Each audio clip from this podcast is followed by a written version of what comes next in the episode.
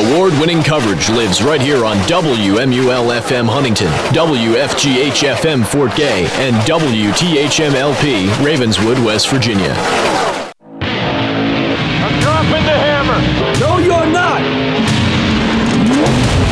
Welcome to Speed Zone, the best motorsports show on radio. I'm your host, Ben Cower, and across the next hour, we'll recap everything. Yes, everything in racing that happened in the last week. We'll discuss the latest news and cap it all off with a star studded interview. So buckle up, rev your motor, and drop the hammer, because this is Speed Zone. And welcome to Speed Zone. I'm Ben Cower on this Wednesday evening here in Huntington, West Virginia. Hope you're having a good Wednesday evening. There was plenty of racing action this past weekend. There's plenty to talk about here on this Wednesday night uh, and across multiple series. I'm a little under the weather, but you know what?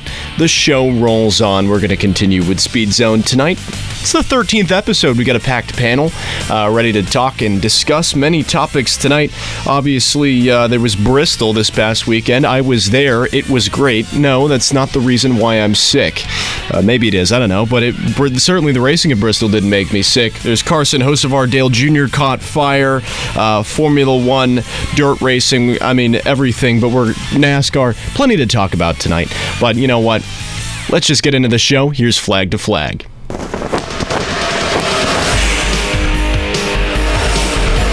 Welcome to Flag to Flag, a recap of the week that was in motorsports, as Ben Cower covers everything you might have missed in this past week of racing action. All right, and I wasn't lying when I said there was a lot of racing action this past weekend. Let's start out, and really wasn't just the weekend, it was the few days before. Starting on Thursday, let's start out with the ARCA Menard Series at Bristol. It was a foursome at Bristol uh, for NASCAR. It was the ARCA Series, the NASCAR Trucks, uh, Xfinity, and the Cup Series all at Bristol uh, this past weekend. Again, starting out with the ARCA Menard Series.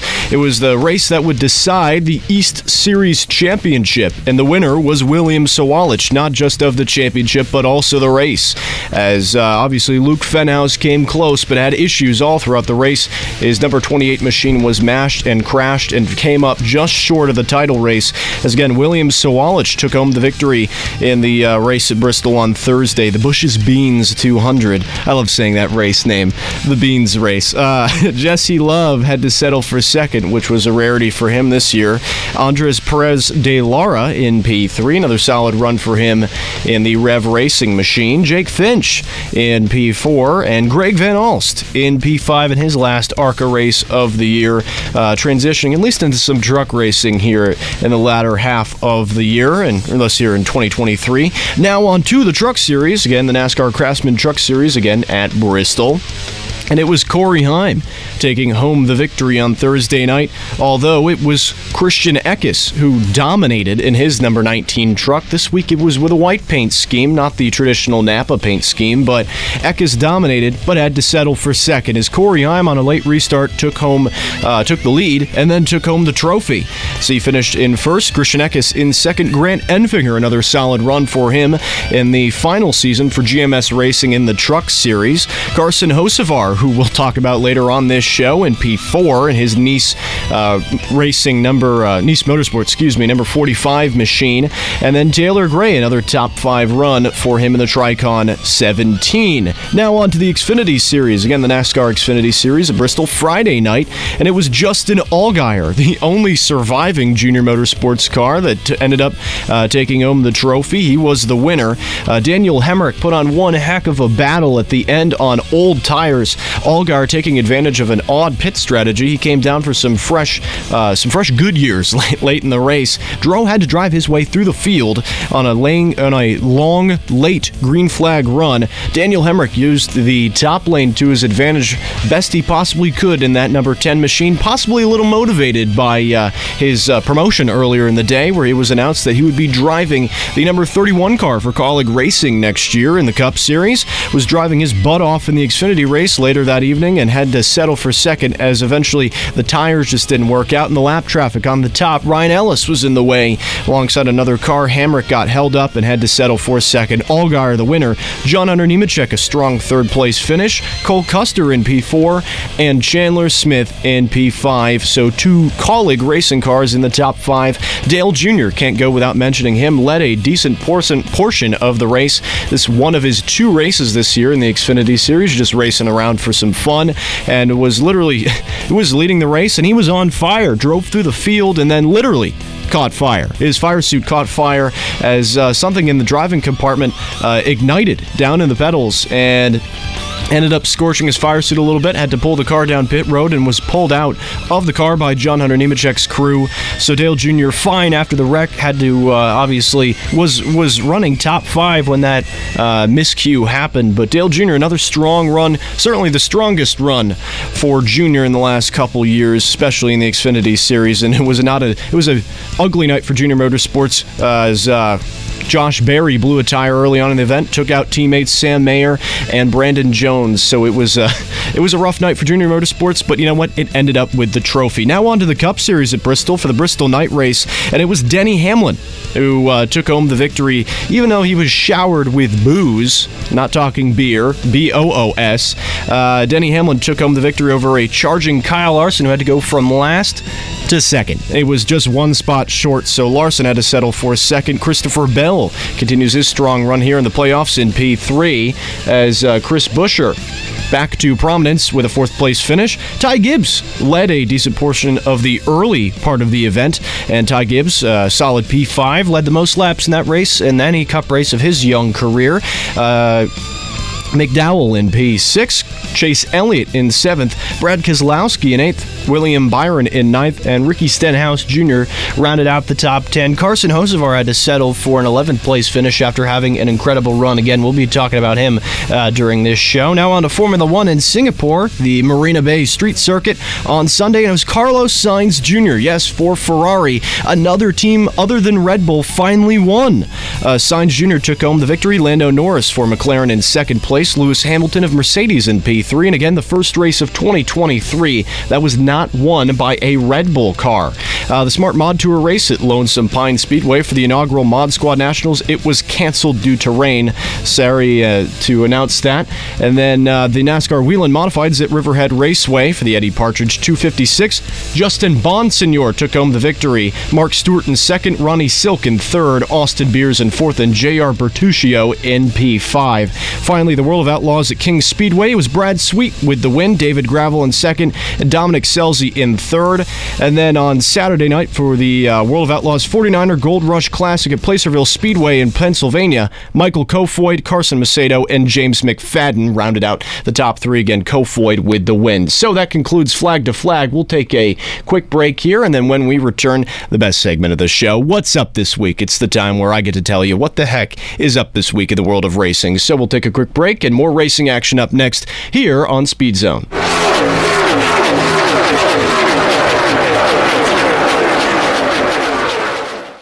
Type 2 diabetes is a serious chronic health threat in America. It affects tens of millions of people. Many people who have the disease don't know it. Diabetes can cause health problems such as heart disease, strokes, amputations, and blindness. Talk to your doctor, get screened if you're at risk, and learn how to avoid becoming one of the millions of new cases of diabetes each year. You can help prevent type 2 diabetes. A message from CDC and HHS.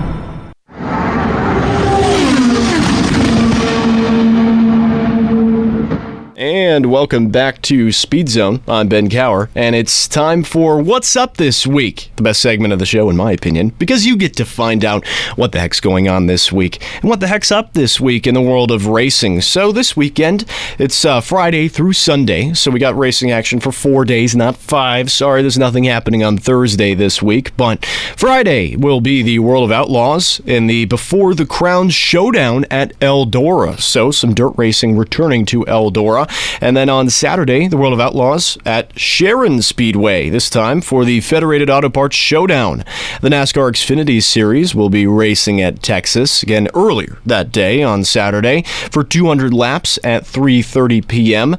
And then also ONA Speedways, Yes Chevrolet, Yes Ford Season Championships will be at 6:30 p.m. again on Saturday. That'll be that's uh, the local race here, ONA West Virginia. So if you're listening and you're a local, again that race will be going on. We're going to decide seven titles that night again on Saturday night, and alongside the Pro Grand National Tour Baby Grand Stock Cars will be visiting. That's a mouthful, but you know what? I said it.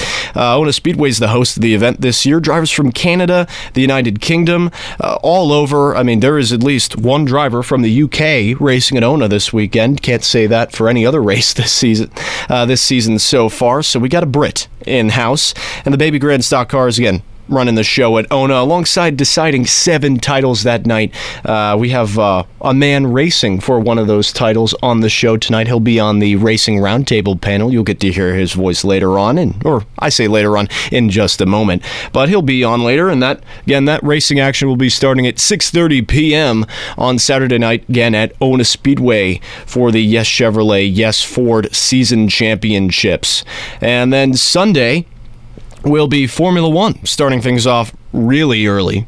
One hour after the beginning of the day, one hour into the day, 1 a.m., as uh, Formula One visits the Suzuka circuit in Japan for the Japanese Grand Prix, again at 1 a.m. here on the East Coast in America.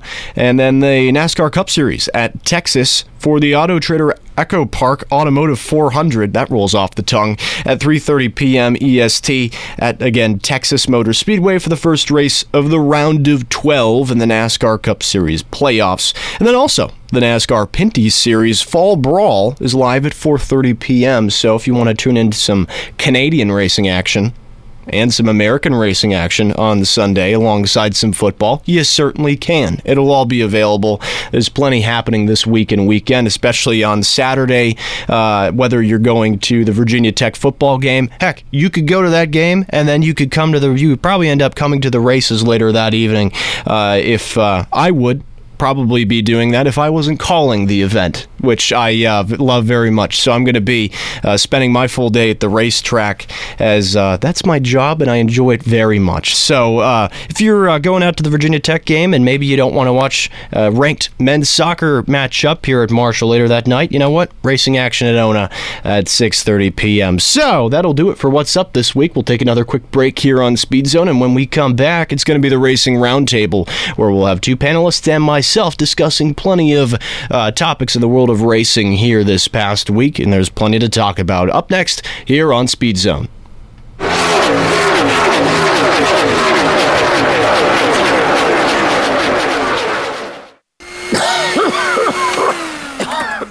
What you doing? Booking your travel? Yeah. For both of you?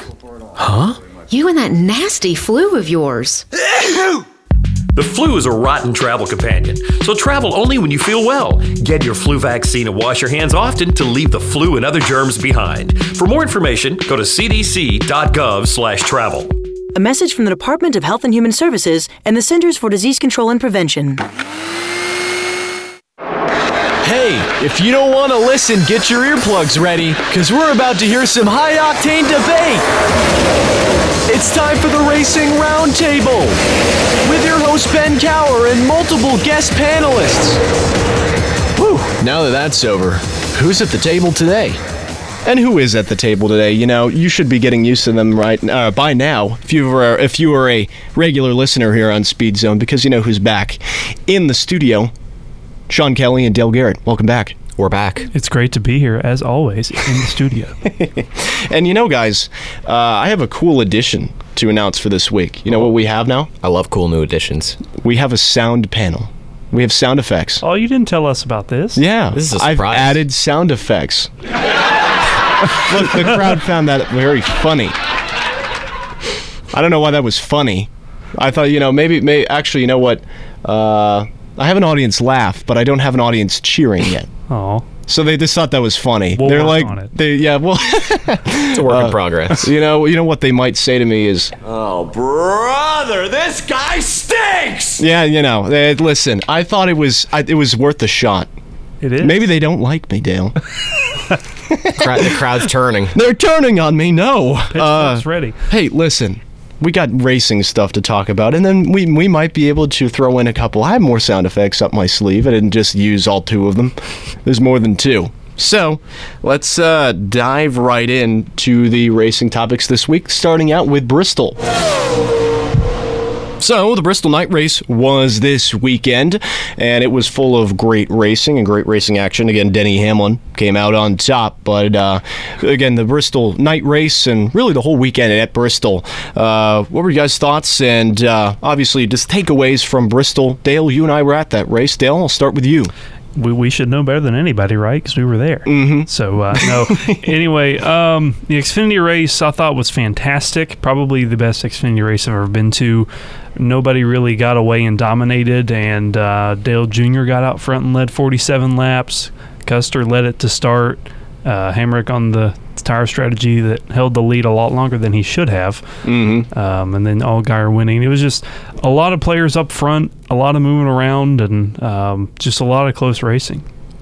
As far as the Cup Series race goes, I, Corey LaJoie's start to the race kind of uh, Qualified well. Interested me. He did qualify well. He started in the top ten, if I remember correctly. He- He was up there early, at least, and he was fighting for the for the win in stage one before, uh, and later wrecked in stage two. But seeing as how he has been kind of a mid-pack driver for most of the season, it, it was it was cool to see him up front early in the race, and Joey Logano's end of the night also surprised me. He was six points up from the cutoff line at the time of his at the time of his wreck, and I, I would probably say if it weren't for him getting caught up high in the Corey LaJoy in the Corey LaJoy wreck, excuse me, he probably would have he he probably would have stayed alive, at least in my opinion. So Did he die? he did, he did. No, he did not die, but alive in the playoffs. hopes did. Yeah, his playoff hopes died. his playoff hopes are dead. All right, you know, it was a great weekend of weekend of racing at Bristol. I mean, Dale, as you said it, the Xfinity race was easily one of the best uh, races I've ever gotten the pleasure of watching in the Xfinity series. Dale Jr. was up there. Dale Jr. drove through the field and then was leading. Mm-hmm. And it wasn't just for one lap; it was like for forty. And the roof blew off the place. And the roof blew off the place. Uh, that place was electric when Dale Jr., not Garrett, was in the lead. And uh, Jr. had a great race. That was the strongest he's run in all of his little Xfinity expeditions he's been having the last couple of years. Easily the strongest run he's had. And he's got another crack at it later on this year at Homestead. So he'll be back in that 88 sooner than later. But uh, Dale was running very well. Junior, I should say. I say Dale because we have a Dale on Just the say show. Junior. Junior was running very well. There you go. And then he caught on fire because his uh, something exploded. Dale, do you know what what caught fire in the in the? It was down in the pedals. Uh, I listened a little bit to the Dale Jr. download that released yesterday, and he said that uh, a fire from um, an electrical box mounted behind the seat, like above the battery, caught some of the foam on fire that they have down there by the. I forget the exact terminology he used to call it, but it was a piece of foam down by where his feet was, and um, it was burning for numerous laps, and he finally felt it going through his fire suit, and of course he gets out and says, "I got a hole in my pants." um, but yeah, unfortunately, it took him out because he definitely would have finished. I think top five. You know, I don't know if he had a winning car, but man, it was cool to see. Yeah, with the junior running great in the Xfinity race, he'll stay in the Xfinity race. Daniel Hemric had probably the best, the most inspired run I've seen out of him in his entire career at Kaulig. He's been there the last two years, uh, ever since he, the year after he won the title with Joe Gibbs in, in 2021, he went to Kaulig in 2022, had a pretty rough year, and this year wasn't really very different. You know, uh, he hasn't really been competing for wins the same way that he was, at least at Joe Gibbs uh, in the 18 machine.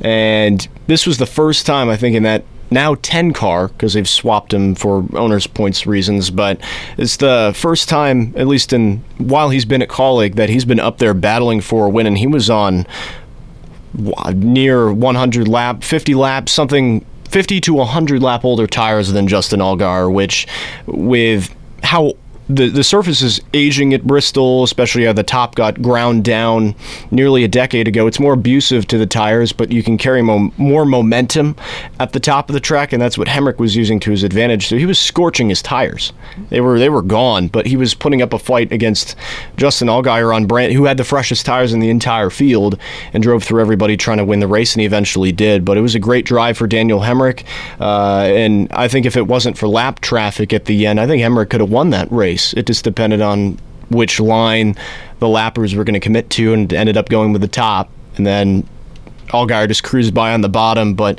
Junior a great run. Allgaier ended up surviving uh, the carnage. It was total Junior Motorsports failure, save for one car. Uh, Josh Berry blew a tire and took out two of his teammates on accident. Uh, even though Brandon Jones and Sam Mayer didn't seem to think it was an accident, which is silly. They both got out of the car and immediately accused him of Yeah, potentially. Josh Berry, the um, he, who has been an employee at Junior Motorsports since 2010. I'm sure he he purposely took out two cars and himself in an Xfinity race, playoff race. No, That's- uh, no, that It's, does- it's all a part of his master plan. Yeah. You don't understand. He's all a part He's of leaving. the plan. He's leaving anyway. Yeah, he. Uh, th- I mean, he said that on Twitter. He's like, "You think I would do that on purpose? Like, what do you think? I'm stupid?" No, no. So Berry didn't do that. The truck race, uh, which is before. Uh, I mean, Eckes obviously dominated, and then Heim just got by late in the race. There wasn't really much that happened in the truck race, but it was mostly green.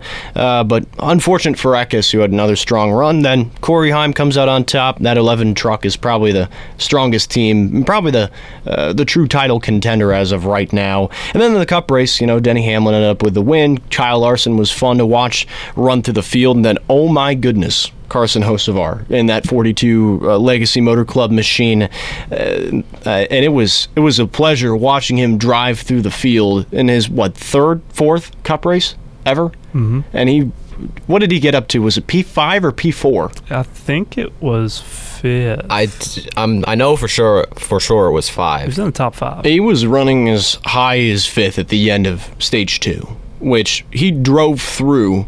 He he, he was the Dale. We heard it over the radio. Yeah. that's what it said on PR, and he was the fastest car on track. And Cliff Daniels, when he was talking to Larson, he said he was the fastest car on track. Mm-hmm. Carson Hocevar in his fourth Cup race, in the Legacy Motor Club 42. which was in the bottom three charters to start out the year. By the way, because of Noah Gragson not running well and a you know a slew of of things going wrong. But I mean that team was at the bottom of the barrel to begin the year, and now it. it charged into the top five with a with a rookie stripes rookie out of the truck series 20 year old driver. Mm-hmm. And uh, Hocevar hasn't really struggled at all in the past three races No, that he he's had hasn't. in, in the legacy car. He's I- I- impressed all so three times. let's make that a topic.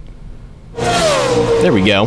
So Carson Hocevar getting an incredible run at Bristol, and you know ended up settling for 11th. He was trying hard at the end of the race. The car fell off a little bit, and he knocked down the wall in the center of one and two in the last like 20 laps, trying to catch William Byron, and then he ended up getting passed by Ricky Stenhouse, who was behind him. So didn't quite get that Cup top 10, but uh, he was uh, certainly impressed a lot of people with that run at Bristol. Proved that he could run with the best and run better than some of the best in the Cup Series. So I pose to you two: Should uh, you know, with his phenomenal run at Bristol, is Carson Hocevar truly ready to move into the Cup Series full time in 2024? Sean, I will start with you. I mean, already he's. It was announced a couple of days ago that he's running again in Talladega in Texas in the 42 in the 42 car as well, at least for sure this year. So, I I for sure think that a, full Xfinity ride is imminent, and I I I certainly wouldn't be surprised if he gets. Uh, he, he will certainly get offers in, in, in the cup ser- in, in the cup series by some sort of team after this performance that he's had and turning around the 42 car. I, I I believe that he will get some form of Cup Series ride next year, whether it be a full time ride or part time.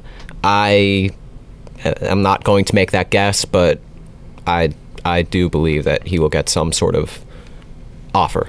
I'm with Sean on a full time Xfinity ride being it should be a guarantee at this point. Um, but with him being highly impressive, I- I'm not sure that we can answer if he's ready for a full time Cup ride. I mean, it has Mhm. only been four races. Right. That is So- true. It's a small sample size. Right. It's a very small sample size. Depending on how many, you know, like you said, they announced uh, Texas and Talladega, he be in the car. Uh, they could do more, but he's got the truck championship to focus on as well. So uh, only time's going to tell on that, obviously, but I would like to see more out of him. I mean, we've had pretty diverse races between um, Darlington and, and Bristol. So, you know, it's he's impressed for sure, but I'm not 100% sold on a full time cup ride just yet. And with the prices of charters rising as well, I can't imagine that owners will really want to fully commit to a driver who has had a, a good start, but even even with that, and even with the offers that he may get, and I believe that he'll get, even then, there's still going to be a lot of owners who don't want to take that take take that gamble on someone who might have just had a flash in the pan end of the season, and then you know you, you, you look around next year, and then it, it's the complete opposite start. Yeah, I, uh, you know, I don't necessarily know if he's ready for a full time ride in Cup yet. So, but I'll agree with you guys on on on that front. But I think if he was in a full time Cup ride next year, again, depending on the ride, uh, I think he would hold his own. I mean, he's held his own in the last couple races. He hasn't finished any lower than what he's had three straight top twenties in that forty two I car. think his worst finish is 20th or 19th. Yeah, Yeah. twentieth in Kansas. Yep. Yeah, he. I mean, he has run great in the full races he's run this year. I mean, he didn't get that chance with Spire at Gateway because brake rotor blew, but you know he uh, he has run very well. Bristol was incredibly impressive, and I mean he's run. He ran better in that 42 car than Josh Berry did in the same amount of races, and Berry has a full time. He has a full time Cup ride next year, taking over for Kevin Harvick in the four. So there's no way that he is not on the radars of some team owners, but I think it also will depend on what is available. It appears, you know, Spire is thinking about, or appears to be, it will be going to three cars next year, and we'll be talking about Zane Smith. That will be the next topic. But, you know, that second Spire car is open because it, it looks as if now it's going to be Zane Smith full time in one. Corey LaJoie, of course, full time in the seven. And then there's a third charter at Spire, and who knows if. Uh, personally, I think a tremendous strategy, which I think would work best for multiple drivers, is you know you have Hocevar full time in Xfinity with just maybe maybe even a season down there. You run him in the 77 for Spire with a partnership with Junior Motorsports, and you run him in the majority of the cup races in that second or third Spire car because now Trackhouse is going to have an alliance with Spire next year, and you put Shane Van Gisbergen in the car for a decent amount of races too, and I think you split the car between Hocevar and Van Gisbergen to get both of them the amount of experience required to move on into Cup by 2025 because I think you don't necessarily want to Joey Logano Hocevar. And Logano's going to end up a Hall of Famer, you know, but he had a rough go of it at Joe Gibbs Racing when he was rushed up around the same age. I think Logano was a year younger, He right? wa- He, was 19 when he started his Cup career. Yeah, Yeah. full time in the Cup Series at 19. And I'm not saying that Hocevar is sliced bread too, but I'm just saying that you have to be careful because that there was a cautionary tale to Logano, even though it ended up working out. It didn't work out for him at Gibbs, even though the equipment was fine. It was, you know, Joe Gibbs racing equipment. It was some of the best equipment in the garage at the time in 2009, 2010, 2011, 2012. And still, Logano just didn't mature until about five years into the Cup Series when he's able to win on a regular basis and compete uh, for wins normally. But Hocevar, who knows if he'll be the same? Maybe you throw him in a Cup car full time next year and he's able to go out and maybe win a race. I don't know. Or who knows what uh, is up next for Hocevar. I think the smart option, though, would be to run him f- part time in Cup, but split that ride with Van Gisbergen and potentially a third Spire car. But we will talk about Spire right now, as there was some news this week. Uh, Spire Motorsports bought a third charter. It purchased the Live Fast Motorsports charter for $37 million. It was upwards to 40 million, uh, but between 37 to $40 million, a specific number wasn't named as far as I know, but it was between that range, which is easily the most expensive charter ever sold. And Spire making a big move in the market to now sign Zane Smith in a partnership where it will be running Zane Smith. Smith signed by Trackhouse Racing. And so Smith is under contract with Trackhouse, and he will be driving a Spire Motorsports Cup car next year full time. So I know it might sound a little bit confusing, but I'm just trying to explain this in the plainest terms I can. And Zane Smith, again, will be full time under a Trackhouse contract, driving for Spire, so essentially loaned out, but there is a partnership there between Trackhouse and Spire. And who knows that third Spire car could be Hocevar, it could be Shane Van Gisbergen. So uh, I'll ask a double question here to the panel. Is Spire expanding too fast? Can it handle having three full time cars in the Cup Series next year? And with Zane Smith signing with Trackhouse to run that Spire car in partnership with Trackhouse, and with Shane Van Gisbergen on the way, and Smith now signed is Daniel Suarez in the 99 car who didn't make playoffs this year. His teammate Chastain did in the one car. Is Suarez on the hot seat and can Spire even handle having three cars? Dale, I'll uh, pose this double edged question to you first. I believe Spire can handle it. They have, I don't know if I should use the word comfortably ran two because of the 77. But then again, the driver that's in it is also debatable. Um, so I, th- I think they can, especially you know with partnering with Trackhouse, uh, a growing organization very quickly, and they've shown success also very quickly.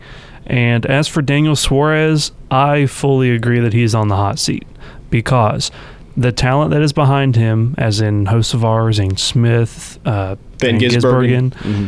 it he's he hasn't lived up to the performance that they would like to see.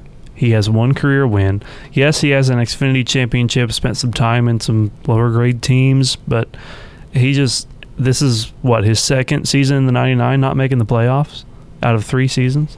I mean in 2021, excuse me, it was uh they were with RCR, and it was essentially like a third RCR car, kind of. It was it was that car was prepped out of RCR's shop, and then the last two years though, it's all been in-house trackhouse stuff. And he made the playoffs in uh, 2022 after winning Sonoma, and you know it was fairly fairly consistent that season, but had his ups and downs. But this season was a lot more struggles, and it wasn't just Suarez.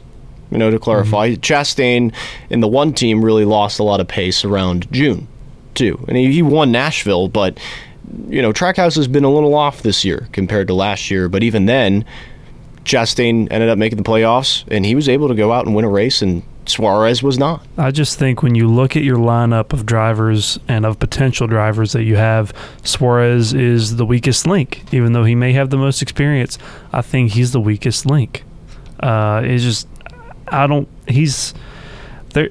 I'm sure that he knows that he's on the hot seat, and that's pressure. And if he can perform under pressure, you know, we'll have to just wait and see. But uh, I truly believe he's on the hot seat. I, I agree with that. I, I I also believe that Suarez ends up being the odd man out in the it, in in the trackhouse system, even though he has had some. Uh, as Ben said, ups here and there. I, with as it's been mentioned, with the talent that's coming in, I, I, I don't think that he he. I, I don't want to say he doesn't last, but it, it's it, it the the outlook does not look good. And in terms of Spire expanding too fast, I wouldn't say that, but I will say that I believe three cars is probably the limit for Spire.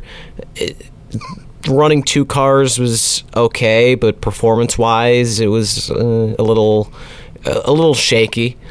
But I I believe that with Trackhouse forming an alliance with Spire, I, I think that helps it a little bit. But I I would probably say that three would be about the limit, but I still think that it can run comfortably comfortably with three cars. You know, I uh, with regards to, I'll start off with Spire. I think Spire wouldn't have made the move if it didn't think that it could handle running three cars. Because f- upwards to, I'd say about $40 million. That's a lot of money. That's a lot of money to invest in something if you didn't believe in it.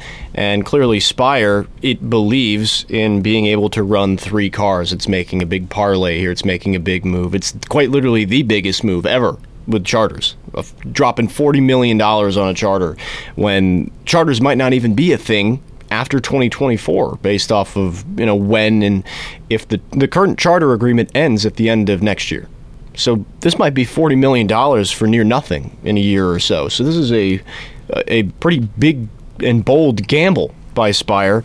Uh, you know it has not been able to, you know, Jeff Dickerson and TJ Puchyr, who, who co-own, they're the co-runners and co-owners of, of Spire Motorsports, and they have founded their entire thing, uh, founded, founded the entire program on a slow growth build. They don't want to do any of it without debt. There's no doubt going to be probably some sort of debt from this purchase, but if it was, who knows if Trackhouse assisted in it, who knows all the in specific ins and outs, but again, Spire has never expanded without it being calculated.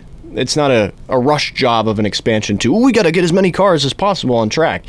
They don't do anything without running it by the bank or trying to think about the numbers of the situation. Heck, it's why the 77 has been so off pace for for the last couple years because it's strategically they're not spending the same amount of money on the motor in that car as they are with the 7 because they can't afford it. And now it's going to 3 cars next year.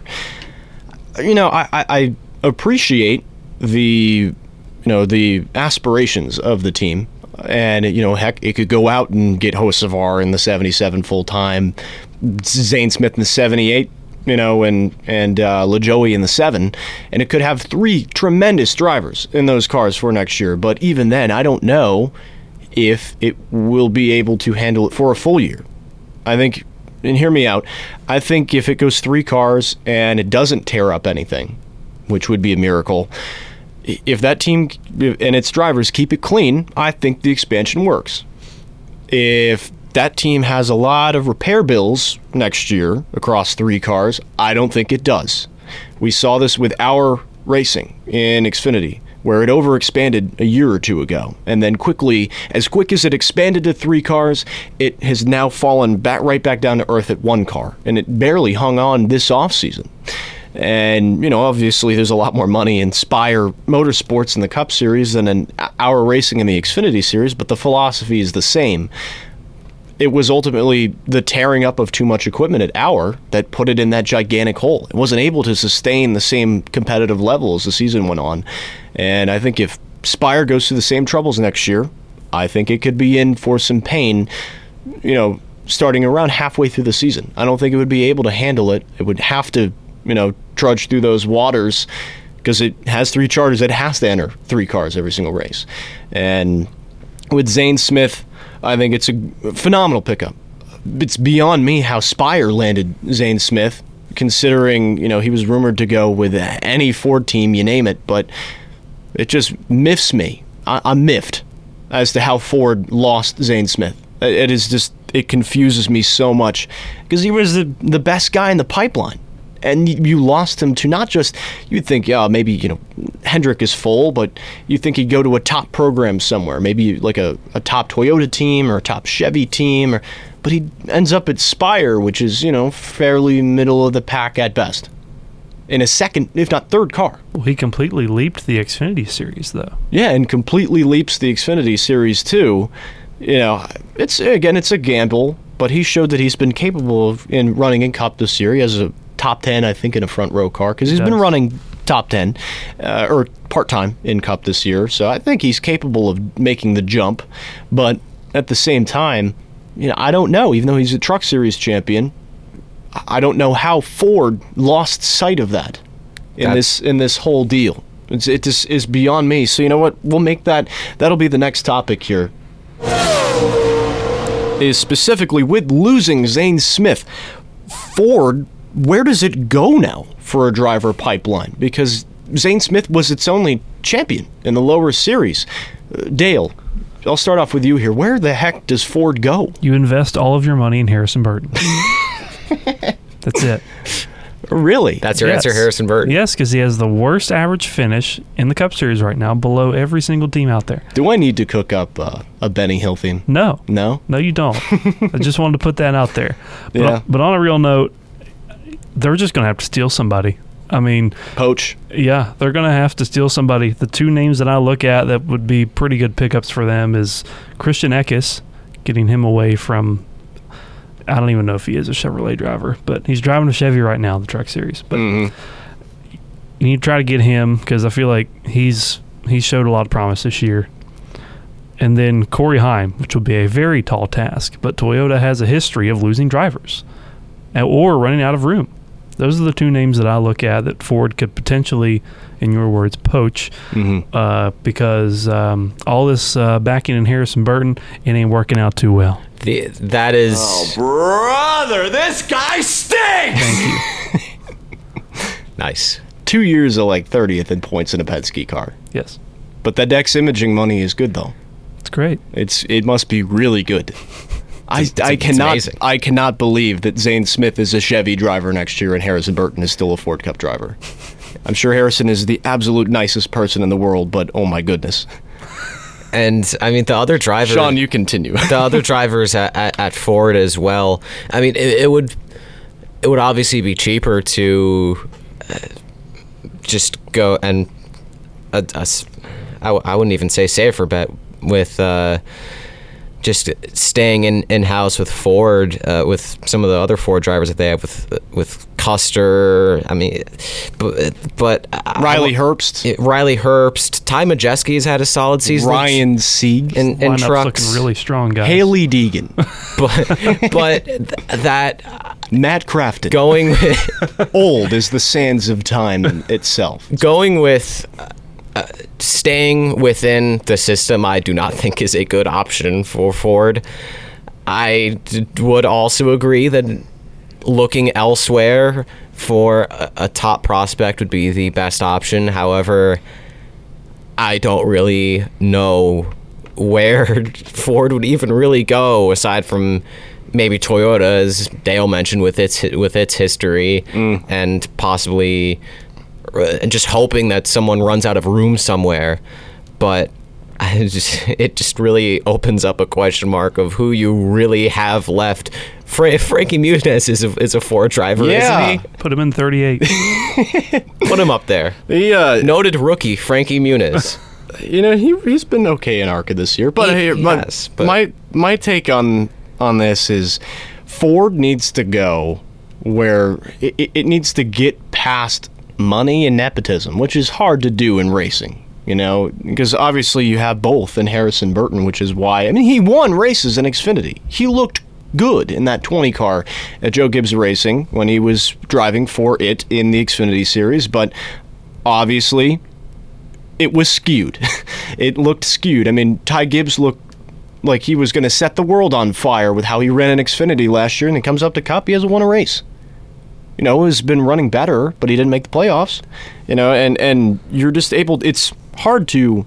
It's almost like a facade in, in a way where you don't know how good someone is coming out of the Joe Gibbs Racing program in Xfinity. Who knows? Jo- John Hunter Nemechek might struggle in Cup. I still think it's a good move. I don't think he will, but he could in the 42 car next year.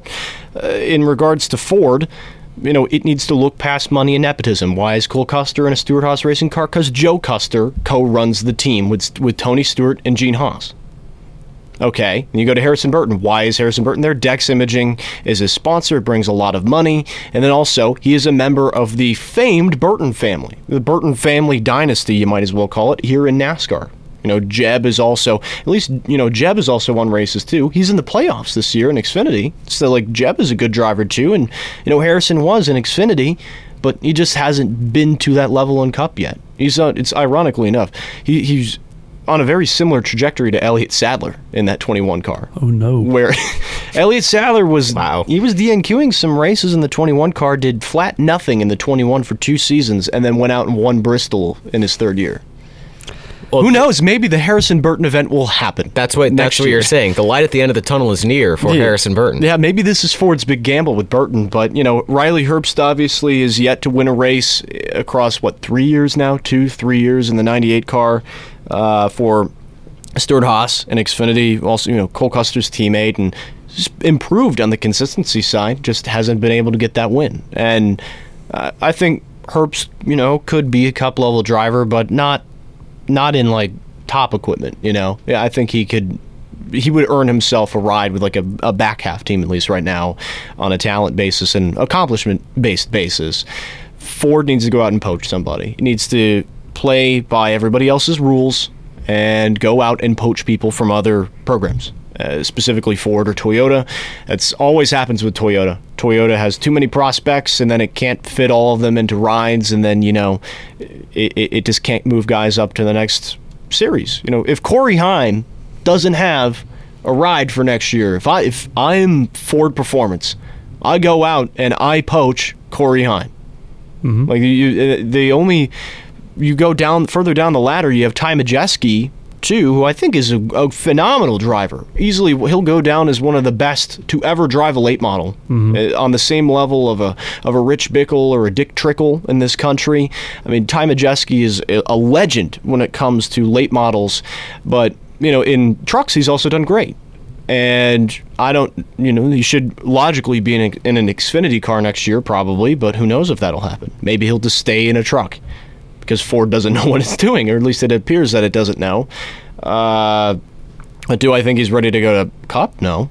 You know, and there's like again Matt Crafton, who's as old as the pyramids in you know in Egypt. You know, and and Hailie Deegan, who might be out of NASCAR at the end of this season. So Needs to be. yeah, and has not lived up to the expectations that were set and expected of her upon moving up. But uh, from ARCA and K&N East and West back when it was named that. But I don't know. Ford needs to look outside of its own territory and what it's got right now. It needs to search for guys like it needs to go out and poach guys like Corey Heim, or, or poach guys like Jesse Love, or or poach talents that are winning races and that you know maybe they have a little bit of money, but okay, they are talented, unquestioned, and you put them in a Ford. I just wanted to add that numerous times on this show, I've said it takes years for drivers to develop. I don't see that hap- happening with Harrison Burton. I, I don't.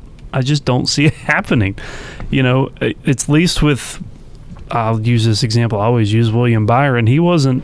He wasn't good, but he wasn't that bad. Yeah. In his first few years, He was winning poles, you know, and that was when Hendrick was bad in like Yes. 2018 and recovering in 2019. Granted, it wasn't a Hendrick car, and we're talking about a Wood Brothers, which is prepared in the Penske shop. Those so cars are out of the Penske shop. Yes, I can confirm that. Yes, so it's hundred percent a Penske car. You know, a little bit of a difference there, but I, I just I've lost all hope for him. And it has already been a couple of years in in that ride for Harrison Burton as well. Uh, all right, so on, on the on the uh, chat about drivers that you know maybe they have some animosity being directed towards them. Denny Hamlin uh, has, uh, at least in recent weeks and all throughout this year, really seems to be really truly embracing that villain role, where he's feeding off of the fans, booing him relentlessly at every single race weekend. But you know what? He continues to win, and he continues to do well. So. Denny Hamlin, should he attempt to try and patch his relationship with the fans, or he is, or is he truly NASCAR's next villain?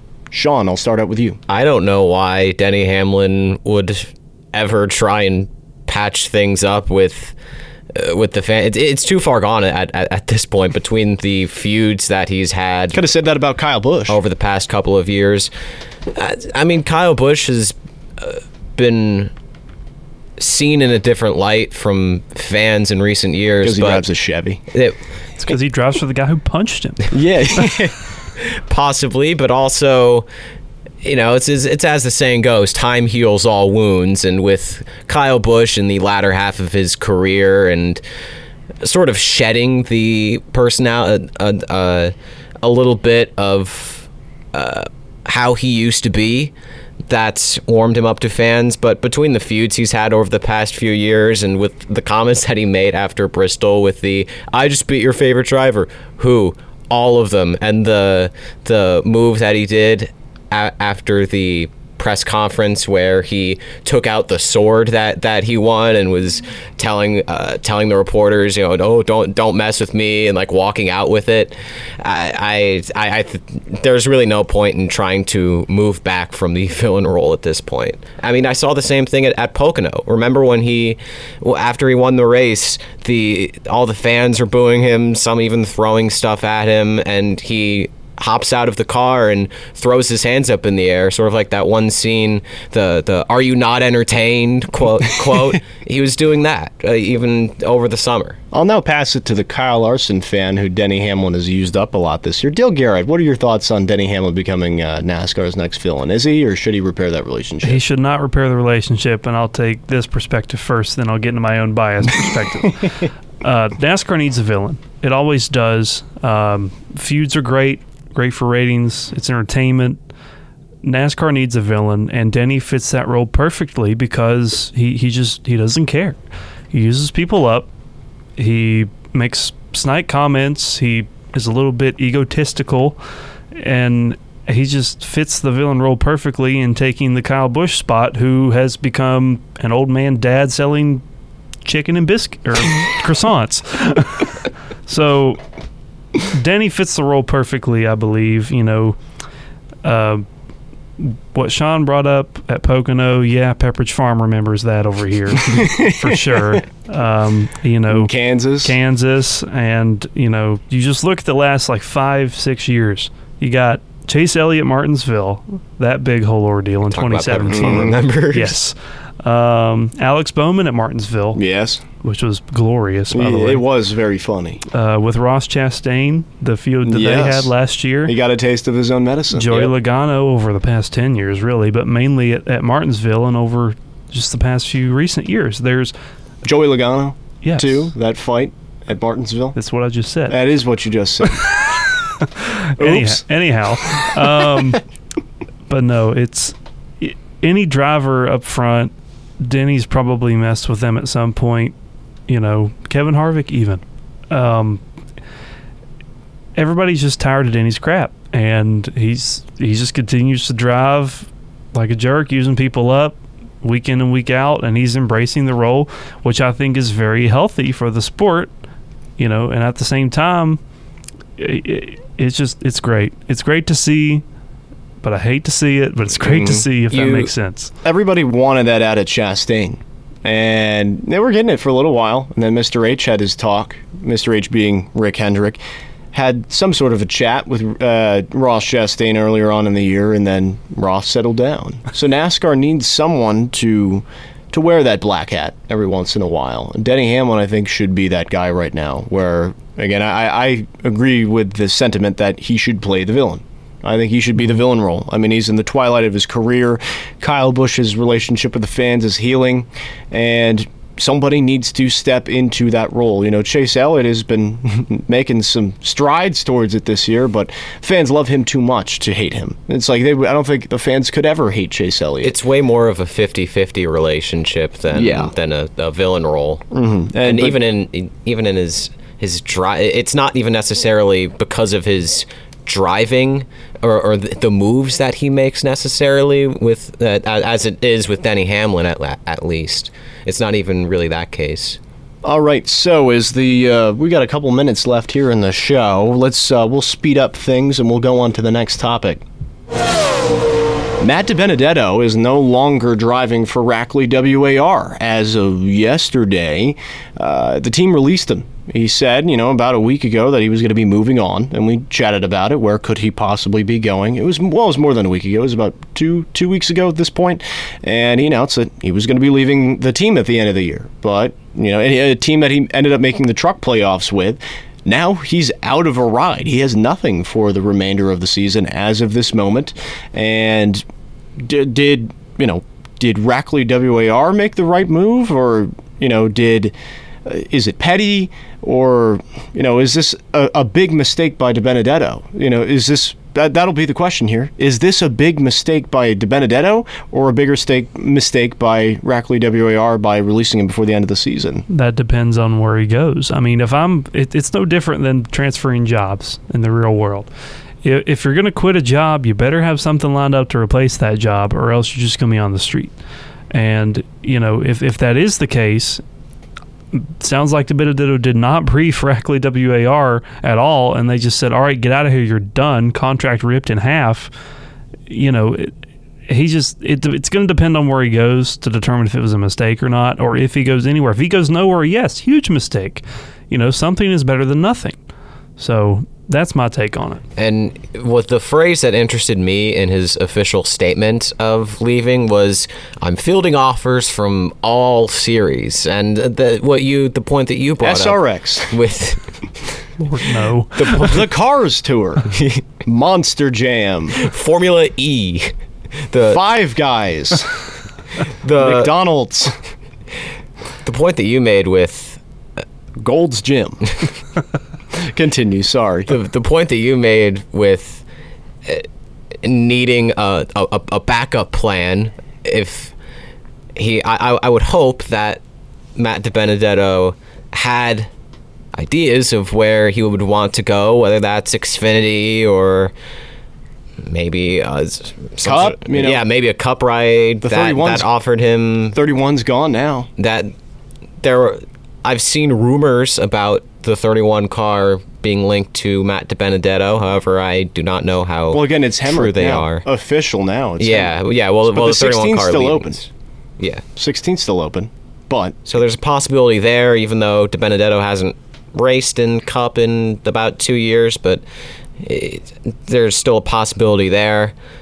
It, it really is just a matter of if he has a backup a backup plan or not. But I'm, I'm sure that he has some sort of idea. Otherwise, he wouldn't have made this move in the first place. I I think he made this. I personally think he made this move without having a backup plan. He's done this too many times for it to be a, another coincidence. He, he made this move. I said it a couple weeks ago uh, when before Rackley WAR had released him. I said, you know, he probably has something lined up.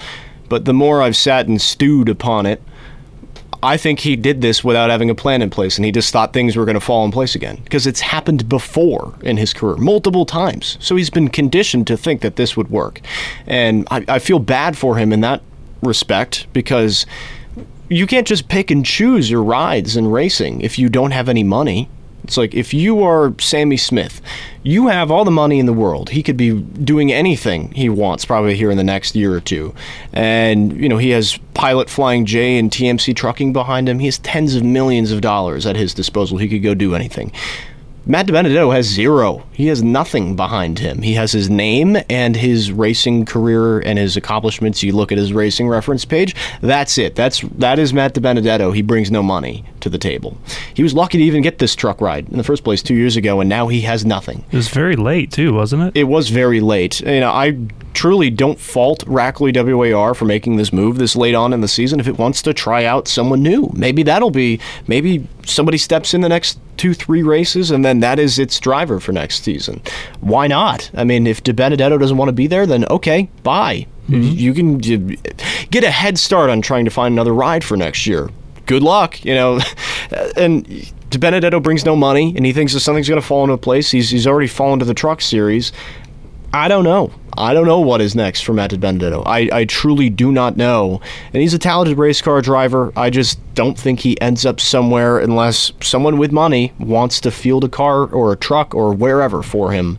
Uh, I wish him the best of luck on his travels or whatever he is doing next season because I don't know if he's going to be racing. He's certainly not full time. I don't know. All right, so on to the. Uh, we'll make this the uh, probably the with the time left in the show the final topic. There are eliminations in the playoffs, specifically, uh, really uh, in the trucks, the Xfinity Series, but we'll talk Cup here to close out the show. There were four drivers eliminated in the last round at and after Bristol. It was uh, Michael McDowell who had a strong effort at Bristol, wasn't able to do it. Ricky Stenhouse Jr. just didn't make the cut. Kevin Harvick had the most undrivable car of all time and ended up missing the cut. And then last season's title winner, Joey Logano, again the 2022 Cup Series champion, missed the cut So that leaves the next four on the bubble Ross Chastain in ninth, Brad Keselowski in 10th, Ryan Blaney in 11th, and Bubba Wallace in P12, who survived the round of 16. Who will survive this next round? And sp- more specifically, who are the four getting chopped at the end of the next three races? Dale, I will start with you. I have four on my list. I actually have five on my list because I'm, t- I'm torn between the last one, but I said weeks ago that Logano would get eliminated, and he did. Um, so, anyways, I have Bubba Wallace. I just don't see him making it beyond this point. Um, he barely scathed on uh, to the round of 12. Um, Chastain, I, the performance just isn't there. Um, uh, it pains me to say this, but Ryan Blaney, again, the performance, I don't see it being there. However, Talladega and the Roval is in it, which is two very good tracks for him. And then Kyle Busch, because the performance has fallen so far since the start of the season. He ran 20th at Bristol all night long and was got pinned like two laps down or something. It just it those are the four that I have that I don't see moving on because their performance hasn't been what it needs to be to make the top eight. I I will also say Chas, uh, Chastain and and Blaney as as as well. I, I and as well uh, Bubba, excuse me. Most of my top four is very similar to yours, and unless Bubba can pull through in either Talladega or the Roval, which he's he had his uh, a win in the fall Talladega race two years ago and ran well in, in the Roval last year, but I just don't I just don't see him pulling him pulling through. I considered Kyle Busch, but one of the drivers that just has not impressed me in, in these playoffs that I mentioned last week as well, even though he moved on, was Martin Truex Jr. He's just had lackluster performances these last four weeks, really, and I I don't think that it's really been there enough to move on to the next round. I, I think he falls in the next round, along with Chastain, who has been finishing around the top 20 the last couple of weeks. I, I don't think it's really fallen off for him as well as uh, well as Blaney, even though he's, as you said, ran well in the last in, in the next two tracks these past couple of years, or past last couple of years, I should say. I uh, I think the four that will be getting eliminated. Uh, ooh, I, I don't know because I agree with Kyle Busch. I agree with that. Where again the performance has fallen. You know, I think if he comes out and does not run great at Texas, I don't necessarily know how he's going to do the Roval. Kyle Busch won Talladega earlier in the year. I mean, if he doesn't do that again, I think he gets eliminated. And I, I think that is RCR's only strength this late in the season. Uh, Chastain started out well at Bristol. I mean, he was running top five, and that was probably the short but sweet. It was the best we had seen the one car run since at least Darlington, and then he f- immediately fell off. He was going a lap down. His teammate was the sec- Daniel Suarez was the second car a lap down at Bristol under green flag racing. So Trackhouse is not where it needs to be right now. It's going to take another miracle uh, for that one car to survive this next round. Again, Chastain, another driver who has won at Talladega in, the, in a next gen car. So it could be possible Talladega. That might be. It will probably end up being the difference maker. Excuse me. Uh, I think Reddick gets eliminated. Ooh, that's I, bold. I know. I Reddick's right on the cut line right now. He's three points over the cut line over Chastain, and if he doesn't have a good Texas, if Ch- if Reddick does not win Texas, I think he gets eliminated. I don't think he goes out and wins the Roval, and I don't think he does well at Talladega. I, I think if he does not do well at Texas, he is gone. And Ryan Blaney, again, Ryan Blaney, another driver who's had plenty of success at Dega, and uh, he could win there too and has won at the Roval in the past, but that was under hilarious circumstances where Martin Truex Jr. and, and Jimmie Johnson wrecked themselves coming to the finish, and Blaney was in third and essentially got a win gifted to him.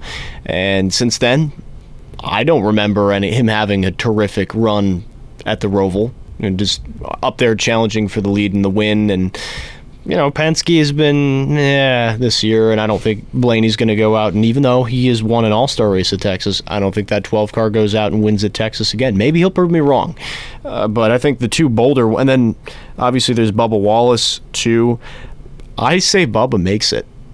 That's my bold prediction. On points or on a win? I think he makes it on a win. Talladega? I think he wins Dega. I can certainly I or, can te- certainly or see that Texas. He's got two good tracks. I think 23XI is going to have that is its one shot in the barrel outside of Bubba at Dega is Texas. My last driver was between either Bubba or Kyle Busch, but I, I just don't think Wallace can really climb out of that hole that he's in currently, unless Mm. unless he wins. Now, my four getting chopped are Reddick, Chastain, uh, Blaney, and Kyle Busch. And it's bold, but I think those are I think those are the guys getting chopped. I think Bubba makes it. That's my that is my bold, my spicy bold prediction of the evening. All right, so uh, with that, uh, Dale Garrett, Sean Kelly, it's always a pleasure having you two on the show, and uh, have you, hope you guys enjoyed. It's always a pleasure. It is always a pleasure. All right, with that, that will conclude tonight's program. There's the music rolling in the background, per usual. I uh, hope you all enjoyed tonight's show. Uh, it was, uh, again, we'll be back on the airwaves 7 p.m. next week at the uh, same time. Again, uh, 7 p.m. to 8 p.m., or at least a little past 8 p.m. We always uh, like to complete the discussion. So, this weekend, whether you're going to own a Speedway, watching racing on TV, or through the radio, listening to it, have a good weekend. You've been listening to another sports presentation on the Cutting Edge Sports Radio Network.